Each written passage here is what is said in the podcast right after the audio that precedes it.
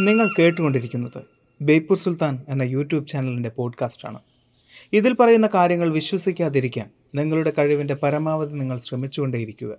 ആ ശ്രമത്തെ ഞാൻ തോൽപ്പിച്ചുകൊണ്ടേയിരിക്കും. പോഡ്കാസ്റ്റ് ഇഷ്ടമായാൽ ബേപ്പൂർ സുൽത്താൻ എന്ന യൂട്യൂബ് ചാനൽ സബ്സ്ക്രൈബ് ചെയ്യുമെന്ന് പ്രതീക്ഷിക്കുന്നു. കയറിപ്പോരും ചങ്ങായിമാരെ ബേപ്പൂർ സുൽത്താന്റെ ദുനിയാവിലേക്ക്.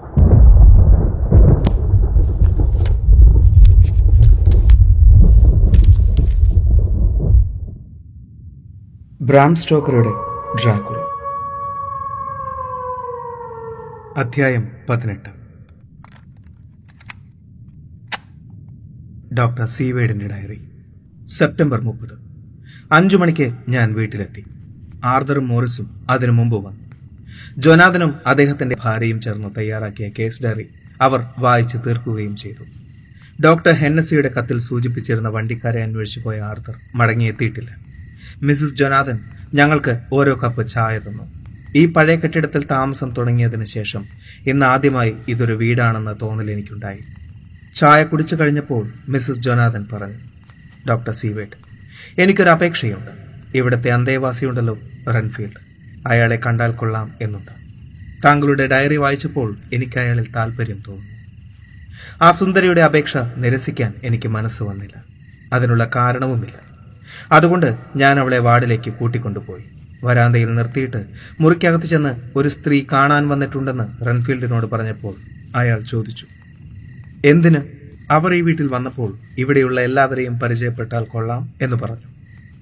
ഓഹോ സന്തോഷം. ധൈര്യമായി വന്നോട്ടെ. ഒന്ന് നിൽക്കണേ. ഞാനിവിടെയൊക്കെ ഒന്ന് വൃത്തിയാക്കട്ടെ. ഒരു പ്രത്യേക രീതിയിലായിരുന്നു അയാളുടെ വൃത്തിയാക്കൽ. എനിക്ക് തടുക്കാൻ കഴിയുന്നതിന് മുമ്പ് പെട്ടികളിൽ സൂക്ഷിച്ചിരുന്ന ഈച്ചകളെയും ചിലന്തികളെയുമെല്ലാം എടുത്തു വിഴുങ്ങിക്കളഞ്ഞു തന്റെ സ്വകാര്യ സമ്പാദ്യം ആരെങ്കിലും തട്ടിയെടുക്കുമെന്ന ഭയം അയാൾക്കുണ്ടായിരുന്നു എന്ന് തോന്നുന്നു. മനമടുപ്പിക്കുന്ന മ്ലേച്ഛമായ ആ പ്രവൃത്തി കഴിഞ്ഞ് അയാൾ കട്ടിലിന്റെ ഒരറ്റത്ത് തല കുമ്പിട്ടിരുന്നു. വാതിലിന് നേരെ ഒളികണ്ണിട്ട് നോക്കിക്കൊണ്ട് പറഞ്ഞു ഇനി അവർ വന്നോട്ടെ. അയാൾ അക്രമത്തിന് മുതിരുമോ എന്ന സംശയം എനിക്കുണ്ടായിരുന്നു. മുമ്പൊരിക്കൽ ഇതുപോലെ ശാന്തനായിരുന്നപ്പോഴാണ് എന്റെ മുറിയിൽ വന്ന് ആക്രമിക്കാൻ ഒരുമ്പെട്ടത്. മീനയുടെ മേൽ ചാടി വീഴുകയാണെങ്കിൽ പെട്ടെന്ന് പിടിച്ചു മാറ്റാൻ തയ്യാറായി ഞാൻ നിന്നു. അവൾ മുറിക്കകത്ത് പ്രവേശിച്ചു. അവൾ റൺഫീൽഡിന്റെ അടുത്ത് നിന്ന് മന്ദഹസിച്ചുകൊണ്ട് കൈനീട്ടി ഗുഡ് ഈവനിങ് റൺഫീൽഡ് അവൾ പറഞ്ഞു. ഡോക്ടർ സീവേഡ് നിങ്ങളെക്കുറിച്ച് ഒരുപാട് പറഞ്ഞിട്ടുണ്ട്. റൺഫീൽഡ് മറുപടിയൊന്നും പറയാതെ ഗാംഭീര്യം വെടിയാതെ മീനയെ അടിമുടി ഒന്ന് നോക്കി. എന്നിട്ട് അത്ഭുതവും സംശയവും ഇടകലർന്ന ഭാവത്തോടുകൂടി ഡോക്ടർ വിവാഹം കഴിക്കാൻ ഉദ്ദേശിച്ച പെൺകുട്ടിയല്ലല്ലോ നിങ്ങൾ? ആണോ? ആയിരിക്കാൻ ഇടയില്ല നിങ്ങൾ അറിഞ്ഞില്ലേ അവർ മരിച്ചുപോയി. ആകർഷകമായ പുഞ്ചിരി സമ്മാനിച്ചുകൊണ്ട് മീന പറഞ്ഞു ഹേയ് അല്ല. എനിക്കൊരു ഭർത്താവുണ്ട് മിസ്റ്റർ ജോനാഥൻ. ഡോക്ടർ സീവേഡിനെ പരിചയപ്പെടുന്നതിന് മുമ്പ് എന്റെ വിവാഹം കഴിഞ്ഞു. അപ്പോൾ നിങ്ങൾക്കിവിടെ എന്താണ് പണി? എന്റെ ഭർത്താവും ഞാനും കൂടി ഡോക്ടർ സീവേഡിനെ കാണാൻ വന്നതാണ്. പക്ഷേ നിങ്ങളിവിടെ താമസിക്കാൻ പാടില്ല. എന്തുകൊണ്ട്? ഈ സംഭാഷണ രീതി മിസ്സസ് ജനാഥൻ ഇഷ്ടപ്പെടുകയില്ലെന്ന് വിചാരിച്ച് ഞാൻ ഇടപെട്ടു. ഞാൻ വിവാഹം കഴിക്കാൻ ഉദ്ദേശിച്ച കാര്യം നിങ്ങളോട് ആര് പറഞ്ഞു? പുച്ഛത്തോടെ എന്നെ നോക്കിയിട്ട് മീനയോടായി അയാൾ പറഞ്ഞു. എന്തൊരു വിഡ്ഢി ചോദ്യം. എനിക്കങ്ങനെ തോന്നുന്നില്ലല്ലോ മിസ്റ്റർ റൺഫീൽഡ്. അവൾ എന്നെ പിന്താങ്ങി അയാൾ വീണ്ടും ശാന്തനായി. നമ്മുടെ ഡോക്ടറെ പോലെ പ്രശസ്തനായ ഒരാളുടെ ഏത് രഹസ്യവും ഇവിടുത്തെ അന്തേവാസികൾക്കറിയും. ഈ വീട്ടിലുള്ളവർക്ക് മാത്രമല്ല ഇവിടുത്തെ രോഗികൾക്കും പ്രിയപ്പെട്ടവനാണ് ഡോക്ടർ സീവേഡ് ഈ ചിത്തരോഗാശുപത്രിയിൽ കുറെ നാളായി താമസിക്കുന്ന എനിക്ക് ഇതൊക്കെ മനസ്സിലാകും. അരമന രഹസ്യം അങ്ങാടിയിൽ പരസ്യം എന്ന് കേട്ടിട്ടില്ലേ? എന്റെ പ്രിയപ്പെട്ട മനോരോഗി ലോകനീതിയെക്കുറിച്ചൊക്കെ ഉപന്യസിക്കുന്നുണ്ടല്ലോ എന്നോർത്ത് ഞാൻ അത്ഭുതപ്പെട്ടു. മിസസ് ജോനാഥന്റെ സാന്നിധ്യം താൽക്കാലികമായെങ്കിലും ഇയാളുടെ ബുദ്ധിഭ്രമത്തിന് ഔഷധമായി ഭവിച്ചേക്കാം. കുറെ നേരം ഞങ്ങൾ സംസാരിച്ചു കൊണ്ടിരുന്നു അയാൾക്ക് തകരാറൊന്നുമില്ലെന്ന് കണ്ട മിസസ് ജോനാഥൻ അയാൾക്ക് ഏറ്റവും ഇഷ്ടപ്പെട്ട വിഷയത്തിലേക്ക് സംഭാഷണം തിരിച്ചുവിട്ടു. തികഞ്ഞ സമചിത്തതയോടുകൂടിയാണ് റൺഫീൽഡ് പറഞ്ഞു തുടങ്ങിയത്. എന്റെ വിശ്വാസം അതിവിചിത്രമാണെന്നും എന്നെ ചങ്ങലക്കിടണമെന്നും എന്റെ സ്നേഹിതന്മാർ പറയുന്നു. ജീവിതമെന്നത് അനന്തമാണ്. കുറേയധികം ജീവികളെ എത്ര നിസ്സാരങ്ങളാണെങ്കിൽ കൂടി ഉള്ളിലാക്കുന്ന ഒരാൾക്ക് ആയുർദാർഘ്യം നേടാനാകുമെന്ന് ഞാൻ കരുതുന്നു. ഒരിക്കൽ മുൻപ് പറഞ്ഞ വിശ്വാസത്തിന്റെ മൂർധന്യത്തിൽ മനുഷ്യജീവൻ അപഹരിക്കാൻ പോലും ഞാൻ തയ്യാറായി. ഒരു തവണ നമ്മുടെ ഡോക്ടറെ വധിച്ച് ആ ആയുസ് കൂടി എന്നിലേക്ക് ആവാഹിക്കാൻ ഞാൻ ശ്രമിച്ചു. എന്നതിന് അഞ്ചു മിനിറ്റ് മുമ്പ് ചിലന്തികളെയും ഈച്ചകളെയും പിടിച്ചു തന്ന ഭ്രാന്തനാണ് ഇപ്പോഴിങ്ങനെയൊക്കെ സംസാരിക്കുന്നത് എന്ന് വിശ്വസിക്കാൻ എനിക്ക് പ്രയാസം തോന്നി. വാച്ചിൽ നോക്കിയപ്പോൾ വാൻഹിൽ സിംഗിനെ സ്വീകരിക്കാൻ റെയിൽവേ സ്റ്റേഷനിൽ പോകേണ്ട സമയമായെന്ന് കണ്ടു. ഉടനെ പുറപ്പെടണമെന്ന് മീനയോട് പറഞ്ഞു. Goodbye. ഇതിനേക്കാൾ നല്ല ഒരു അന്തരീക്ഷത്തിൽ വീണ്ടും കാണാം റൺഫീൽഡിനോട് മീന പറഞ്ഞു. അയാളുടെ മറുപടി കേട്ട ഞാൻ അമ്പരന്ന് പോയി ഗുഡ് ബൈ. എന്റെ പ്രിയപ്പെട്ട പെൺകുട്ടി ഇനി നമ്മൾ തമ്മിൽ കാണാൻ ഇടവരുത്തല്ലേ എന്ന് ഞാൻ ദൈവത്തോട് പ്രാർത്ഥിക്കുന്നു. ദൈവം നിങ്ങളെ അനുഗ്രഹിക്കട്ടെ. വാൻ ഹെൽസിങ്ങിനെ സ്വീകരിക്കാൻ ഞാൻ ഒറ്റയ്ക്കാണ് പോയത്. യുവാവിന്റെ പ്രസരിപ്പോടുകൂടി തീവണ്ടിയിൽ നിന്നിറങ്ങിയ പ്രൊഫസർ എന്റെ നേർക്ക് ഓടി വന്നു. Hello John. വിശേഷങ്ങൾ എന്തെല്ലാമാണ്? കുഴപ്പമൊന്നുമില്ലല്ലോ. ആവശ്യമുള്ള പക്ഷം ഇവിടെ താമസിക്കാൻ തയ്യാറായിട്ടാണ് ഞാൻ വരുന്നത്. ഒരുപാട് കാര്യങ്ങൾ എനിക്ക് പറയാനുണ്ട്. മാഡം മീന അവിടെയുണ്ടല്ലോ. ഇല്ലേ? പിന്നെ അവരുടെ ഭർത്താവ് ആർദർ എന്റെ സ്നേഹിതൻ ക്വിൻസി എല്ലാവരുമില്ലേ? കൊള്ളാം. വളരെ നല്ലത്. വീട്ടിലേക്കുള്ള യാത്രാമധ്യേ കുതിരവണ്ടിയിൽ വെച്ച് പ്രൊഫസറോട് ഞാൻ കാര്യങ്ങളെല്ലാം പറഞ്ഞു. എന്റെ ഡയറി മറ്റുള്ളവർക്ക് ഉപയോഗിക്കത്തക്കവണ്ണം മീന ടൈപ്പ് ചെയ്തെന്ന് കേട്ടപ്പോൾ അദ്ദേഹത്തിന് സന്തോഷമായി. ഹാ എനിക്കറിയാം. ആ പെൺകുട്ടി മിടുക്കിയാണ്. പുരുഷന്റെ തലച്ചോറും സ്ത്രീയുടെ ഹൃദയവുമാണ് അവൾക്ക്. ദൈവം അറിഞ്ഞ് സൃഷ്ടിച്ചതാണ് അവളെ. പക്ഷേ ജോൺ ഇതുവരെ അവൾ നമ്മളെ സഹായിച്ചു. ഇനിയുള്ള നടപടികളിൽ അവളെ ഉൾപ്പെടുത്തുന്നത് അപകടമാണ്. ആ രക്ഷസിനെ നശിപ്പിക്കുമെന്ന് നമ്മൾ പ്രതിജ്ഞ ചെയ്തിട്ടുണ്ടല്ലോ. സ്ത്രീകളെ അതിൽ പങ്കെടുപ്പിച്ചുകൂടാ. ഊണിലും ഉറക്കത്തിലും ഒരു സ്വപ്നം പോലെ ഇതിനെക്കുറിച്ചുള്ള ഓർമ്മകൾ അവരെ വേട്ടയാടിക്കൊണ്ടിരിക്കും. പോരെങ്കിൽ അവൾക്ക് ചെറുപ്പമാണ്. വിവാഹം കഴിഞ്ഞ് അധികം നാളായിട്ടില്ല. ഇപ്പോഴല്ലെങ്കിൽ കുറച്ച് കഴിഞ്ഞിട്ടായാലും അവർക്ക് മറ്റു ചില കാര്യങ്ങളിൽ ശ്രദ്ധിക്കേണ്ടി വരും.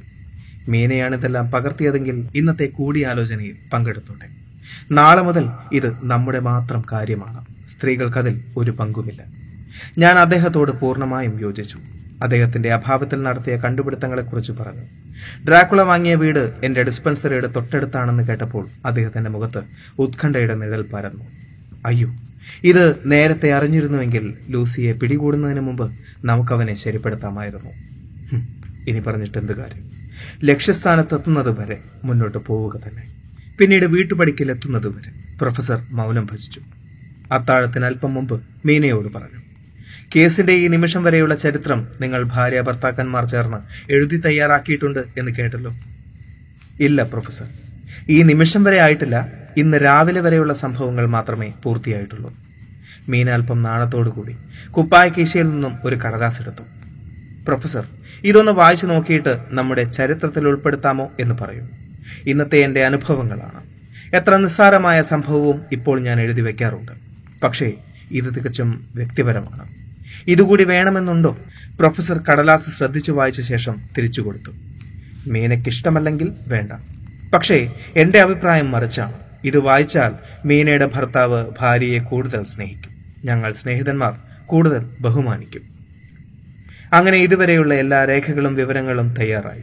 അത്താഴത്തിന് ശേഷം വായിക്കുന്നതിനായി ഒരു പകർപ്പ് പ്രൊഫസർ എടുത്തുകൊണ്ട് പോവുകയും ചെയ്തു. മീന ഹാക്കറുടെ ഡയറി. സെപ്റ്റംബർ മുപ്പത്. അത്താഴം കഴിഞ്ഞ് രണ്ട് മണിക്കൂറിന് ശേഷം ഞങ്ങൾ ഡോക്ടർ സീവേഡിന്റെ മുറിയിൽ ഒത്തുകൂടി. ഒരുതരം ബോർഡ് മീറ്റിംഗിന്റെ ശൈലിയായിരുന്നു അത്. യോഗ നടപടികൾക്ക് തുടക്കമിട്ട് പ്രൊഫസർ പറഞ്ഞു ഈ കടലാസുകളുടെ ഉള്ളടക്കം എല്ലാവരും വായിച്ചു മനസ്സിലാക്കിയിരിക്കുന്നു എന്ന് ഞാൻ കരുതുന്നു. ഞങ്ങൾ തലകുലുക്കി. പ്രൊഫസർ തുടർന്നു എന്നാൽ ഇനി നമ്മുടെ ശത്രുവിനെ കുറിച്ച് ഞാൻ മനസ്സിലാക്കിയ ചില കാര്യങ്ങൾ പറയാം. അയാളുടെ ചരിത്രവും മറ്റും. അതുകൂടി കേട്ടിട്ട് അടുത്ത നടപടികളെക്കുറിച്ച് നമുക്ക് ചർച്ച ചെയ്യാം. രക്ഷസുകളെക്കുറിച്ച് നാം കേട്ടിട്ടുണ്ട്. അവ ഭൂമിയിൽ വിഹരിക്കുന്നു എന്നതിന് തെളിവുകളുമുണ്ട്. ഗതകാല സംഭവങ്ങളിൽ നിന്ന് പൂർവികർ നേടിയ വിജ്ഞാനം. അടുത്ത കാലത്ത് നമ്മൾ നേരിട്ടറിഞ്ഞ കാര്യങ്ങൾ. എല്ലാം ജീവിക്കുന്ന പരേതാത്മാക്കളെക്കുറിച്ച് നമ്മെ ബോധവാന്മാരാക്കുന്നു. തുടക്കത്തിൽ ഞാൻ ഇതിലൊന്നും വിശ്വസിച്ചിരുന്നില്ല. തുറന്ന മനസ്സോടെ കാര്യങ്ങൾ കാണാൻ ശീലിച്ചിട്ടുള്ളതുകൊണ്ട് ഒന്നിനു പുറമെ ഒന്നായി തെളിവുകൾ വന്നു നിരന്നപ്പോൾ വിശ്വസിക്കാതെ തരമില്ല എന്നായി. കഷ്ടം. കുറച്ചു മുമ്പ് ഇതെല്ലാം മനസ്സിലാക്കിയിരുന്നുവെങ്കിൽ നമുക്കെല്ലാം പ്രിയപ്പെട്ട വിലയേറിയ ഒരു മനുഷ്യജീവൻ രക്ഷിക്കാൻ കഴിഞ്ഞേനെ. ഇനി അതിനെക്കുറിച്ച് ചിന്തിച്ചിട്ട് കാര്യമില്ലല്ലോ. മേലിലെങ്കിലും മറ്റൊരു മനുഷ്യാത്മാവിന് ഈ ഗതി ഉണ്ടാകാതെ നോക്കണം. ഒരു തേനീച്ചയ്ക്ക് ഒരാളെ ഉപദ്രവിക്കാനേ കഴിയൂ. കുത്തിയാലുടൻ അത് ചത്തുപോകും. പക്ഷേ ഒരു മനുഷ്യന്റെ രക്തം കുടിക്കുന്ന പ്രേതം കൂടുതൽ ശക്തി നേടി കൂടുതൽ പേരെ ആക്രമിക്കാൻ തയ്യാറാകും നമുക്കിടയിലുള്ള ഈ രക്ഷസിന് ഇരുപത് പുരുഷന്മാരുടെ കരുത്തുണ്ട്. തലമുറകളായി സ്വായത്തമാക്കിയ കൗശലങ്ങളുണ്ട്. അയാൾ കാരണം ജീവൻ വെടിയേണ്ടി വന്നവരുടെ പ്രേതങ്ങളല്ല അയാളുടെ വരുതിയിലാണെന്ന് നാം ഓർക്കണം. ഏത് ദുഷ്ടമൃഗത്തെയും വെല്ലുന്ന ക്രൂരത ഏത് പിശാചിനെയും നിഷ്പ്രഭമാക്കുന്ന പൈശാചികത എവിടെയും ഏത് രൂപത്തിലും പ്രത്യക്ഷപ്പെടാൻ അയാൾക്ക് കഴിയും. എലിയോ മൂങ്ങയോ വവ്വാലോ കുറുക്കനോ ആയി അയാൾക്ക് രൂപം മാറാൻ സാധിക്കും. ഉടലിന്റെ വലിപ്പം കൂട്ടുകയോ കുറക്കുകയോ ചെയ്യാം. ചിലപ്പോൾ പൊടുന്നനെ അപ്രത്യക്ഷമായെന്നും വരും. പ്രകൃതി ശക്തികൾ കൊടുങ്കാറ്റും മൂടൽമഞ്ഞും ഇടിമിന്നലും അയാളുടെ ആജ്ഞകൾ അനുസരിക്കും. ഇത്രയേറെ കരുത്തനായ ശത്രുവിനെ നശിപ്പിക്കുന്നത് എങ്ങനെ ഒന്നാമതായി കണ്ടെത്താനുള്ള മാർഗം ആരായണം? രണ്ടാമതായി കണ്ടെത്തിയാലുടൻ സംഹരിക്കുന്നതെങ്ങനെയെന്ന് തീരുമാനിക്കണം? സ്നേഹിതരെ ഇത് രണ്ടും അത്ര എളുപ്പമല്ല. ശത്രു പ്രബലനാണ് ക്രൂരനാണ്. അത്യന്തം ഭയാനകമായ ഒരു കർത്തവ്യമാണ് നാം ഏറ്റെടുത്തിരിക്കുന്നത്. ഇതിൽ പരാജയപ്പെട്ടാൽ ശത്രു ജയിക്കും.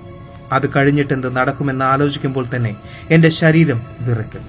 മരണത്തെ എനിക്ക് ഭയമില്ല. പക്ഷേ ഈ രക്ഷസിനോട് ഏറ്റുമുട്ടി. പരാജയമടഞ്ഞാൽ മരണത്തെക്കാൾ ഭീകരമായ അവസ്ഥയായിരിക്കും നമ്മുടേത്.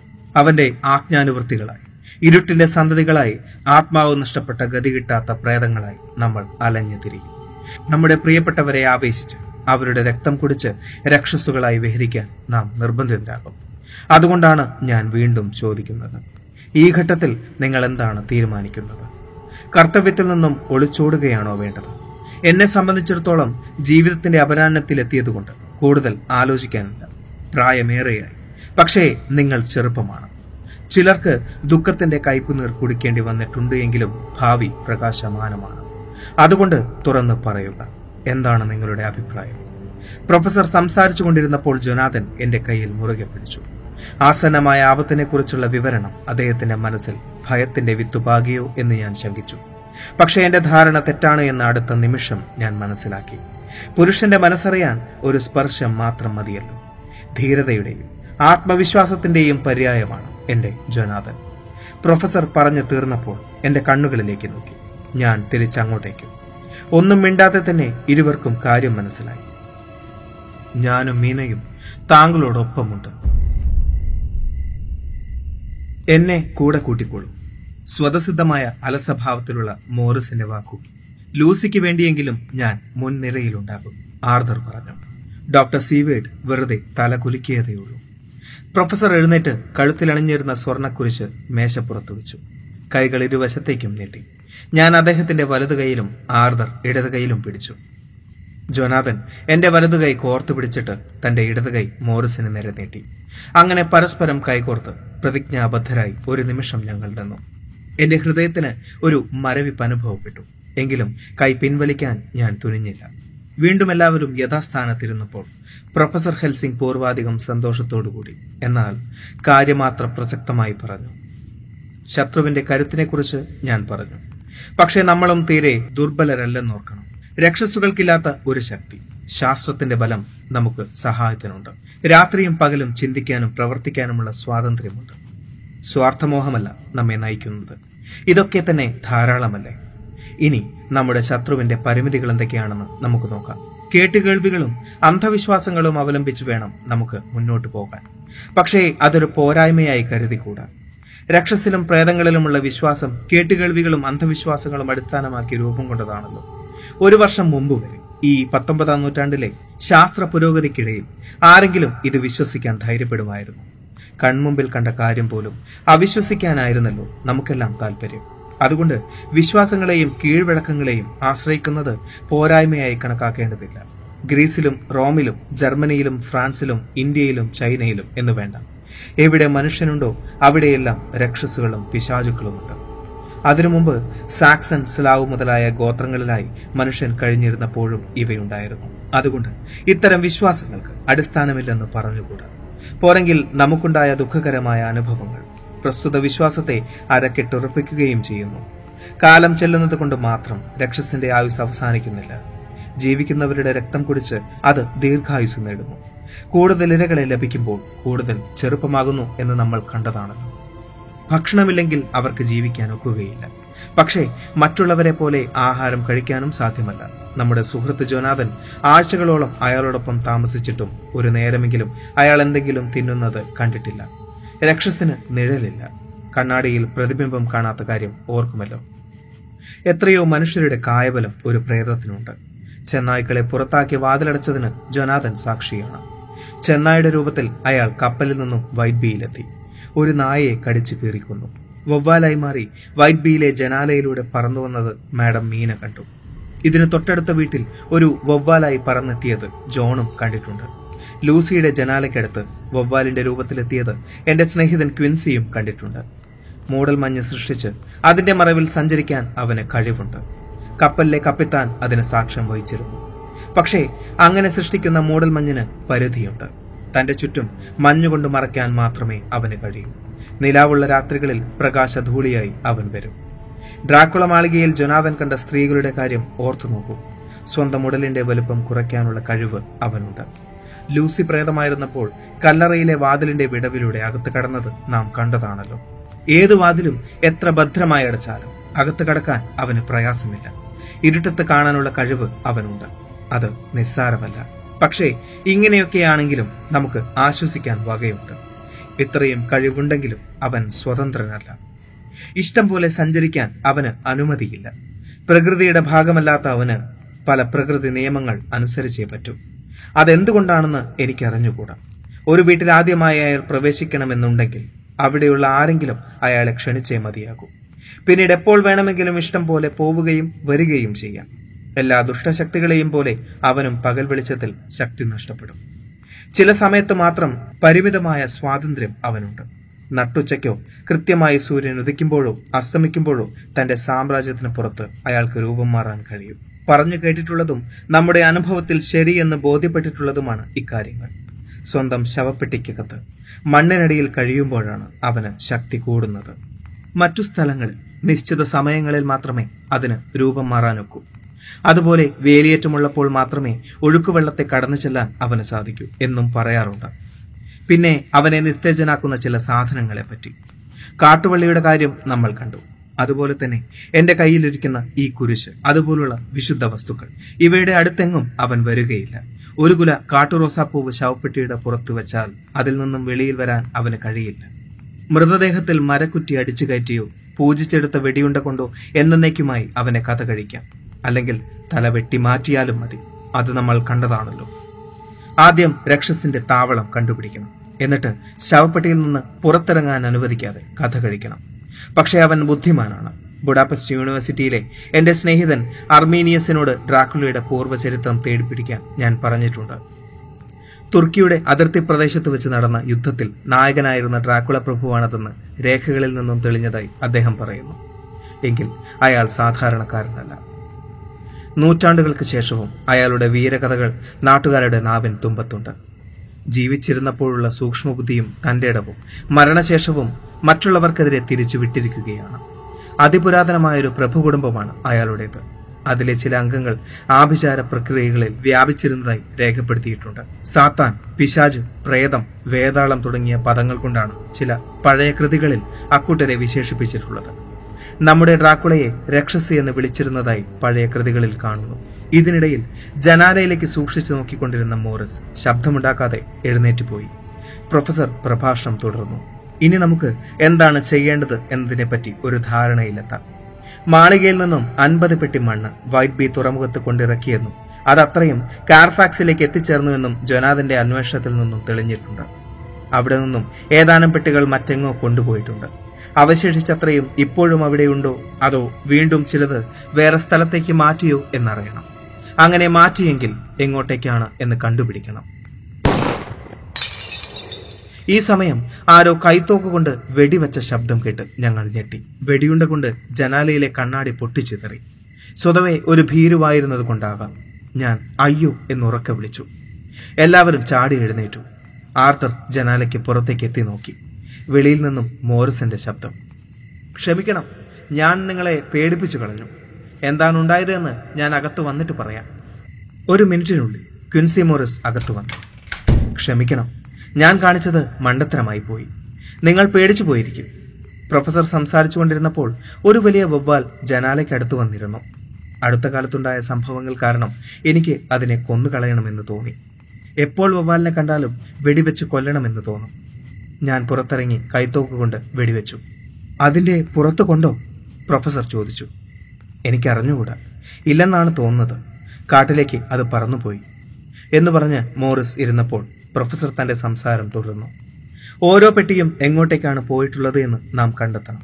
അങ്ങനെ ഈ ഭീകരന്റെ അഭയസ്ഥാനം മനസ്സിലാക്കിയാൽ അവനെ കീഴടക്കുകയോ കൊല്ലുകയോ ചെയ്യാം. അല്ലാത്ത പക്ഷം ആ മണ്ണ് അവന് വാസയോഗ്യമല്ലാതാക്കി തീർക്കണം. നട്ടുച്ചയ്ക്കും സൂര്യാസ്തമയത്തിനും ഇടയ്ക്കുള്ള സമയത്ത് രക്ഷസിന്റെ ശക്തി ഏറ്റവും കുറവായിരിക്കും. അപ്പോൾ വേണം നമുക്കവനെ നേരിടാൻ. ഇനി മാഡം മീനയോടാണ് എനിക്ക് പറയാനുള്ളത്. മീനയെ സംബന്ധിച്ചിടത്തോളം ഇന്ന് രാത്രി കഴിഞ്ഞാൽ നമ്മൾ വീണ്ടും കൂടിച്ചേരുന്നത് എല്ലാം അവസാനിച്ചതിന് ശേഷമായിരിക്കും. അന്ന് എല്ലാം വിശദമായി പറയാം. അതുവരെ ഒന്നും ചോദിക്കരുത്.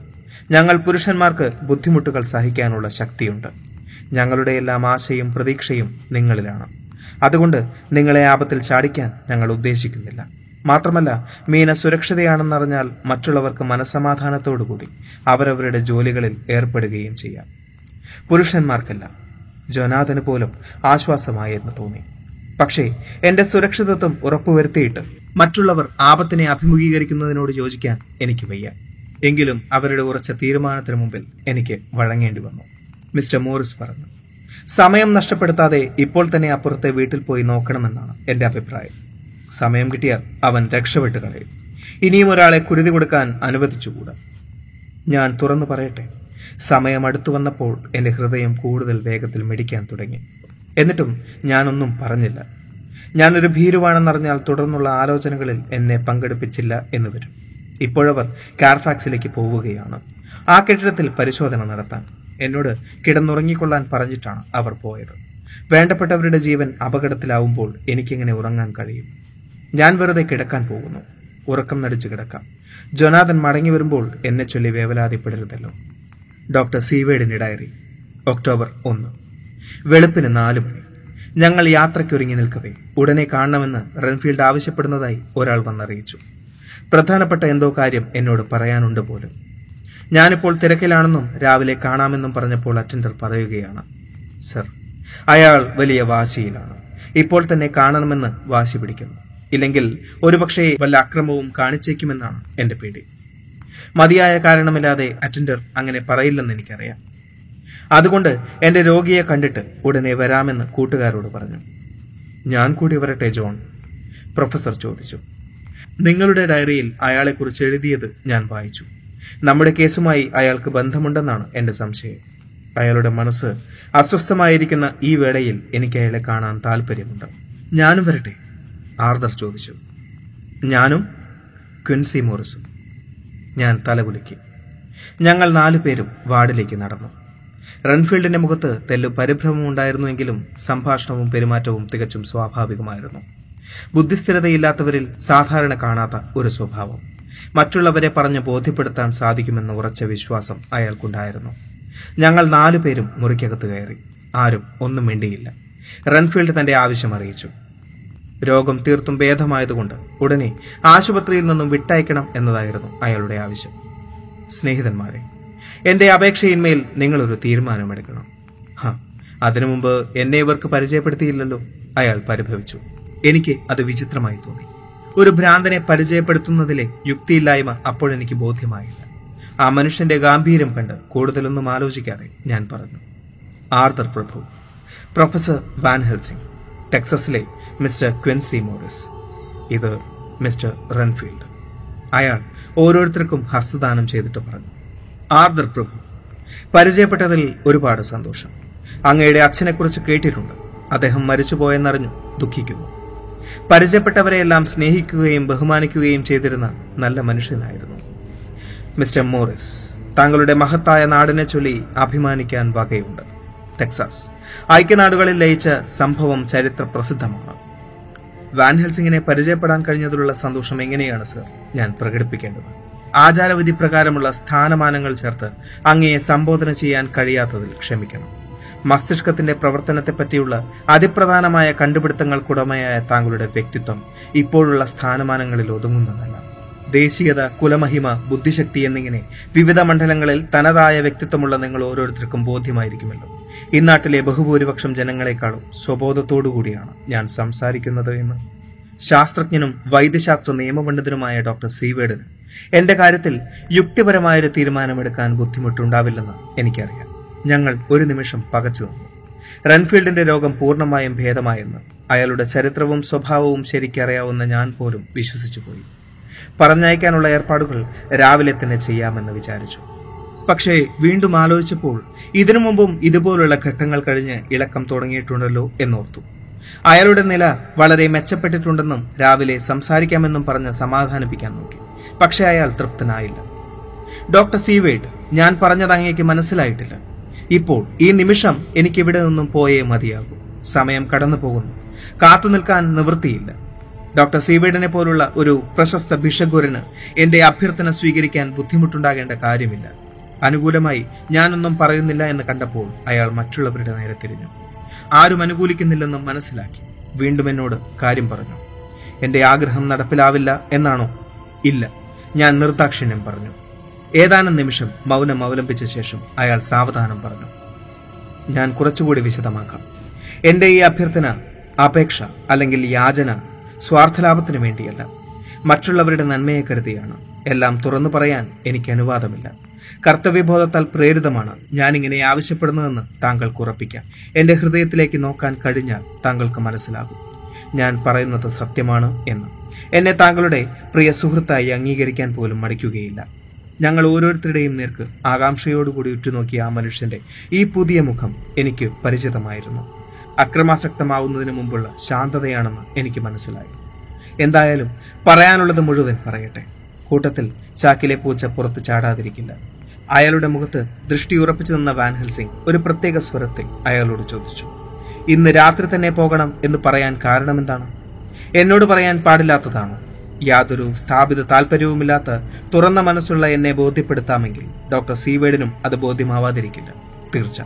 റൺഫീൽഡ് വൈമനസ്യത്തോടുകൂടി നിഷേധാർത്ഥത്തിൽ തലയാട്ടി. പ്രൊഫസർ വീണ്ടും പറഞ്ഞു ഒന്നുകൂടി ആലോചിച്ച് നോക്കൂ സ്നേഹിത. നിങ്ങളുടെ സുബോധത്തെക്കുറിച്ച് സംശയമുള്ളത് കൊണ്ടാണ് വിട്ടയക്കാൻ ഇവർ മടിക്കുന്നത്. ഇവരുടെ ധാരണ തെറ്റാണെന്ന് തെളിയിക്കേണ്ടത് നിങ്ങളുടെ കടമയല്ലേ. കാര്യകാരണ സഹിതം ചിന്തിക്കാനും പ്രവർത്തിക്കാനും കഴിയുമെന്ന് തെളിയിച്ചാൽ ഇവർക്ക് നിങ്ങളെ പറഞ്ഞയക്കാതിരിക്കാൻ പറ്റുമോ? നിങ്ങളുടെ ആവശ്യം ന്യായമാണെന്ന് ഞങ്ങളെ ബോധ്യപ്പെടുത്തിയാൽ മാത്രം മതി. അയാൾ വീണ്ടും തലയാട്ടി. എനിക്ക് കൂടുതലായി ഒന്നും പറയാനില്ല. പ്രൊഫസർ വാൻഹൽ സിംഗ് താങ്കൾ പറഞ്ഞത് ന്യായമാണ്. എനിക്ക് സ്വാതന്ത്ര്യമുണ്ടായിരുന്നുവെങ്കിൽ ഞാനെല്ലാം തുറന്നു പറഞ്ഞേനെ. പക്ഷേ ഇക്കാര്യം എന്റെ അധികാര പരിധിയിലല്ല. എന്റെ വാക്കുകളെ വിശ്വസിക്കണമെന്ന് മാത്രമേ എനിക്ക് അപേക്ഷിക്കാനുള്ളൂ. ഇല്ലെങ്കിൽ പിന്നീട് എന്ത് സംഭവിച്ചാലും ഞാൻ ഉത്തരവാദിയല്ല. ഇങ്ങനെ വാദപ്രതിവാദം തുടർന്നു കൊണ്ടിരിക്കുന്നതിൽ അർത്ഥമില്ലെന്ന് കണ്ട് വരൂ സ്നേഹിതരെ നമുക്ക് വേറെ പണിയുണ്ട്. ഗുഡ് നൈറ്റ് റൺഫീൽഡ് എന്ന് പറഞ്ഞ് ഞാൻ പുറത്തേക്ക് ഇറങ്ങി വാതിൽക്കലെത്തിയപ്പോൾ രോഗിയുടെ ഭാവം മാറിയത് ഞാൻ ശ്രദ്ധിച്ചു. അയാൾ പെട്ടെന്ന് എന്റെ നേർക്ക് തിരിഞ്ഞു. ആക്രമിക്കാനായുള്ള പുറപ്പാടാണെന്ന് ഞാൻ ശങ്കിച്ചുവെങ്കിലും അയാൾ രണ്ട് കൈയും കൊണ്ട് ദയനീയമായി യാചനാഭാവത്തിൽ നിൽക്കുകയാണ് ചെയ്തത്.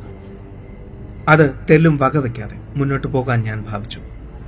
റൺഫീൽഡ് കൂടുതൽ എളിമയോടുകൂടി ദയനീയ ഭാവത്തിൽ വികാരാധിക്യത്താൽ മുഖം വികൃതമാക്കി കണ്ണീരൊലിപ്പിച്ചുകൊണ്ട് പറഞ്ഞു എന്നെ സഹായിക്കണേ ഡോക്ടർ. എന്റെ അപേക്ഷ തള്ളിക്കളയല്ലേ. ഉടനെ എന്നെ ഇവിടെ നിന്നും പറഞ്ഞയക്കണേ. വേണമെങ്കിൽ എന്റെ കൂടെ കാവൽക്കാരെ അയച്ചോളൂ. വിലങ്ങ് വെച്ച ചങ്ങലയിൽ കെട്ടിക്കൊണ്ടുപോയിക്കോളൂ. ഇല്ലെങ്കിൽ ജയിലിൽ അടച്ചോളൂ. എങ്ങനെയെങ്കിലും ഇവിടെ നിന്നൊന്ന് പുറത്താക്കിയാൽ മാത്രം മതി. ഇതിനകത്ത് കഴിഞ്ഞാൽ എന്തെല്ലാം അപകടങ്ങളാണ് ഉണ്ടാവുക എന്ന് ഡോക്ടർക്ക് മനസ്സിലാവില്ല. ഞാൻ ആത്മാർത്ഥമായി പറയുകയാണ്. എത്രയും പെട്ടെന്ന് എന്നെ ഇവിടെ നിന്നും മാറ്റണം. ഇല്ലെങ്കിൽ ഭവിഷ്യത്ത് ഭയങ്കരമായിരിക്കും. അത് ഞാനെങ്ങനെ പറയും? എനിക്കത് പറയാൻ നിവൃത്തിയില്ല. ദൈവത്തിന്റെ പേരിൽ. അങ്ങയോടുള്ള സ്നേഹത്തിന്റെ പേരിൽ ഞാൻ അപേക്ഷിക്കുകയാണ്. എന്റെ ആത്മാവിനെ രക്ഷിക്കുന്നതിന് വേണ്ടി എന്നെ പുറത്തു പോകാൻ അനുവദിക്കൂ. ഞാൻ പറയുന്നത് നിങ്ങൾ കേൾക്കുന്നില്ലേ? നിങ്ങൾക്കിത് മനസ്സിലാക്കാനുള്ള കഴിവില്ലേ? എനിക്ക് ഭ്രാന്തില്ല. സുബോധത്തോടു കൂടിയാണ് ഞാൻ പറയുന്നത്. ദൈവമേ ഇവരെ കാര്യം പറഞ്ഞ് മനസ്സിലാക്കാൻ എന്താണ് ഞാൻ ചെയ്യേണ്ടത്? ഞാൻ പറയുന്നതൊന്ന് കേൾക്കൂ എന്നെ പോകാൻ അനുവദിക്കൂ. ഇങ്ങനെ തുടർന്നാൽ ബഹളം കൂടി ഒടുവിൽ മോഹാലസ്യമുണ്ടായേക്കാം എന്ന് തോന്നിയതുകൊണ്ട് അയാളുടെ കൈക്ക് പിടിച്ച് എഴുന്നേൽക്കാൻ ഞാൻ കർശനമായി പറഞ്ഞു. മതി മതി ഇങ്ങനെ കിടന്ന് ബഹളം കൂട്ടരുത്. കുറെ കൂടി മര്യാദയായി പെരുമാറണം. ആ കട്ടിലിൽ പോയിരിക്കൂ. അയാൾ പെട്ടെന്ന് കരച്ചിൽ നിർത്തി. കുറച്ചുനേരം എന്നെ സൂക്ഷിച്ച് നോക്കിയിട്ട് ഒരക്ഷരം ഉരിയാടാതെ എഴുന്നേറ്റ് കട്ടിലിന്റെ ഒരറ്റത്ത് ചെന്നിരുന്നു. ഞാൻ മുറുക്കി പുറത്തിറങ്ങുമ്പോൾ അയാൾ എന്നെ തുറിച്ചു നോക്കി.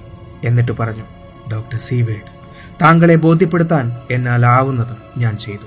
ഇനിയൊരിക്കൽ എന്നെ കുറ്റപ്പെടുത്തരുത്.